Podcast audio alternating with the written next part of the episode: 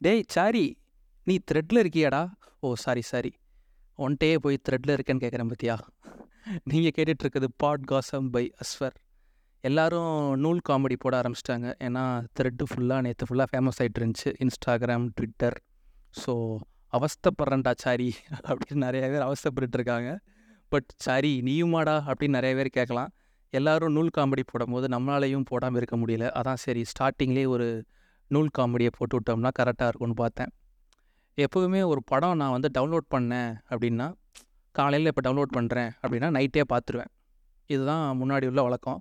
ஆனால் இப்போ ஒரு படத்தை டவுன்லோட் பண்ணி வச்சுட்டு இன்றைக்கி பார்க்கலாம் நாளைக்கு பார்க்கலான்ட்டு கிட்டத்தட்ட ஒரு மூணு நாள் ஸ்ட்ரகிள் ஆயிடுச்சு ஒரு மலையாள படம் தான் டவுன்லோட் போட்டேன். நான் எப்பவுமே சொல்லியிருக்கேன் நான் மலையாள படம் பார்த்தா இந்த மலையாளத்தோட கீழே வந்து இங்கிலீஷ் சப்டைட்டில் இருக்கணும் எனக்கு. ஸோ அப்படி தான் பார்ப்பேன்.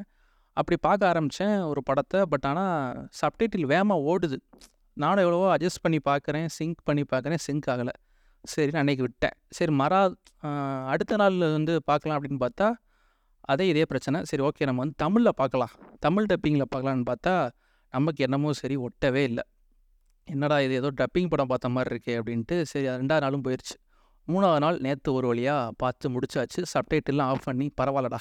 இன்றைக்கி என்னன்னாலும் சரிடா அப்படின்ட்டு சப்டைட்டில் ஆஃப் பண்ணிட்டு ஒரு கேரளாக்காரனாகவே மாறி அந்த படத்தை பார்த்து முடித்தேன் பார்த்து முடிச்சதுக்கு அப்புறம் தான் எனக்கு தெரிஞ்சிச்சு இந்த படத்தையாடா மூணு நாள் காக்க போட்டிருந்த கிடப்பில் அப்படிங்கிற மாதிரி ரொம்ப ஒரு கில்ட்டியான ஃபீல் எனக்கு கொடுத்துருச்சு. சார் இதெல்லாம் நம்ம அன்னைக்கே பார்த்துருக்கணுமே இந்த படத்தை அப்படின்னு எனக்கு தோணுச்சு. அப்படி என்ன படம் அப்படின்னா கடின கடோரமே அந்த கதகம். என்னடா இது தெலுங்கு பட டைட்டில் மாதிரி இருக்கே அப்படின்னு நீங்கள் யோசிக்கிறது எனக்கு புரியுது.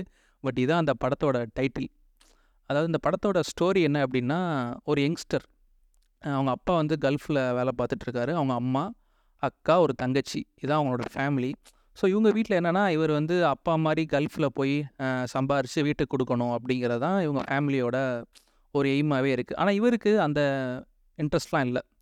பிஸ்னஸ் பண்ணணும் உள்ளூர்லேயே பிஸ்னஸ் பண்ணணும் அப்படின்ட்டு. இது பர்சனலாக எனக்கு கொஞ்சம் கனெக்ட் ஆச்சு. நிறைய பேத்துக்கு இது கனெக்ட் ஆகும். ஏன்னா இப்போ வேலை பார்த்துட்டு இருக்க நிறைய பேர் கூட ஏன் மச்சா ஒரு டீ கடை போட்டால் நல்லா இருக்கும்ல? ஒரு ஹோட்டல் வச்சா நல்லா இருக்கும்ல அப்படின்னு நம்மலாம் யோசிப்போம். ஃப்ரெண்ட்ஸ் கூட பேசுவோம்.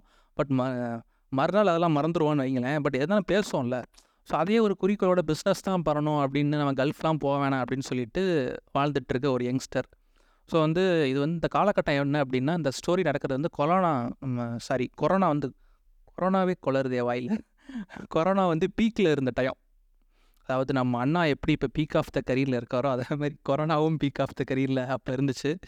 இந்த இடைச்சர்கள்லாம் தேவையா அப்படின்னு கேட்கலாம். இதன் மூலமாக நான் ஒரு அணில் என்று மீண்டும் உறுதி செய்கிறேன்.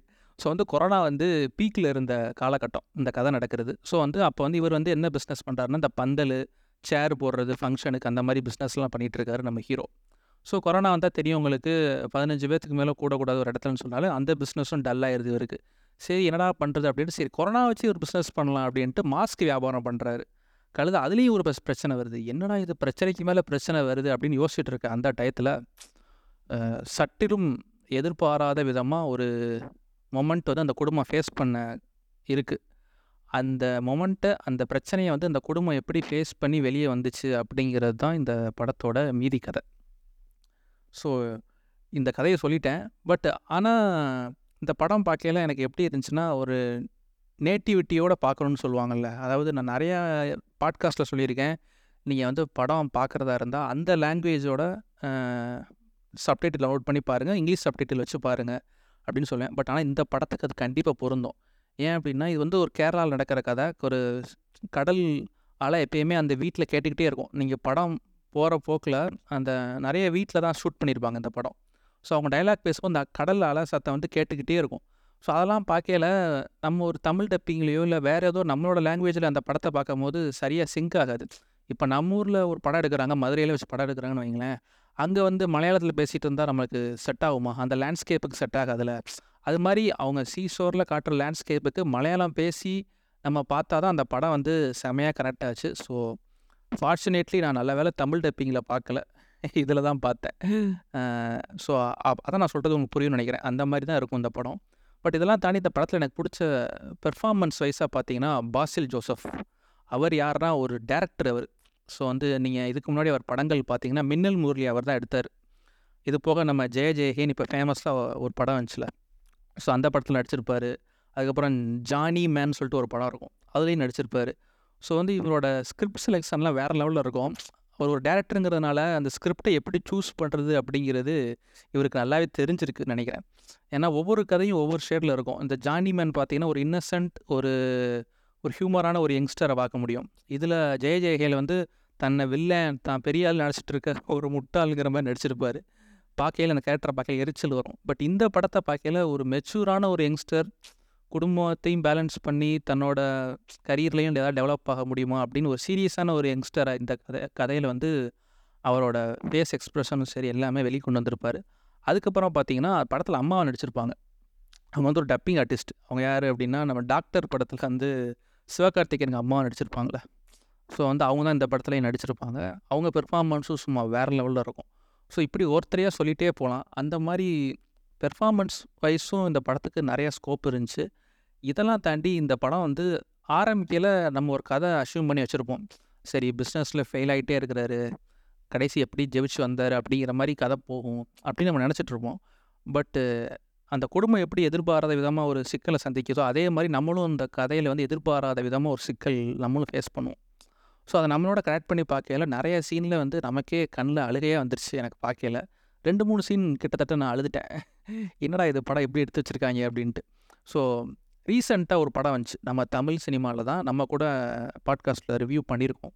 பட் அந்த கதையை அந்த படம் பேர் என்னன்னு சொல்லிட்டேன் அப்படின்னா இந்த டெஸ்ட்டு அந்த டெஸ்ட்டுன்னு கிடையாது. இந்த கதை ஈஸியாக அவனுக்கு தெரிஞ்சு போயிடும் ஸோ அதனால் அந்த அந்த கதைக்கும் இந்த கதைக்கும் நிறையா டிஃப் சேம் சிமிலாரிட்டிஸ் நிறையா இருக்குது ஸோ நான் படம் பார்த்து முடிச்சுட்டு நான் என்ன கதையை இப்போ நான் சொல்லிகிட்டு இருக்கேன் அப்படிங்கிறது உங்களுக்கு புரியும். ஓ இதை தான் சொன்னாரா அப்படிங்கிற மாதிரி உங்களுக்கு தெரியும்.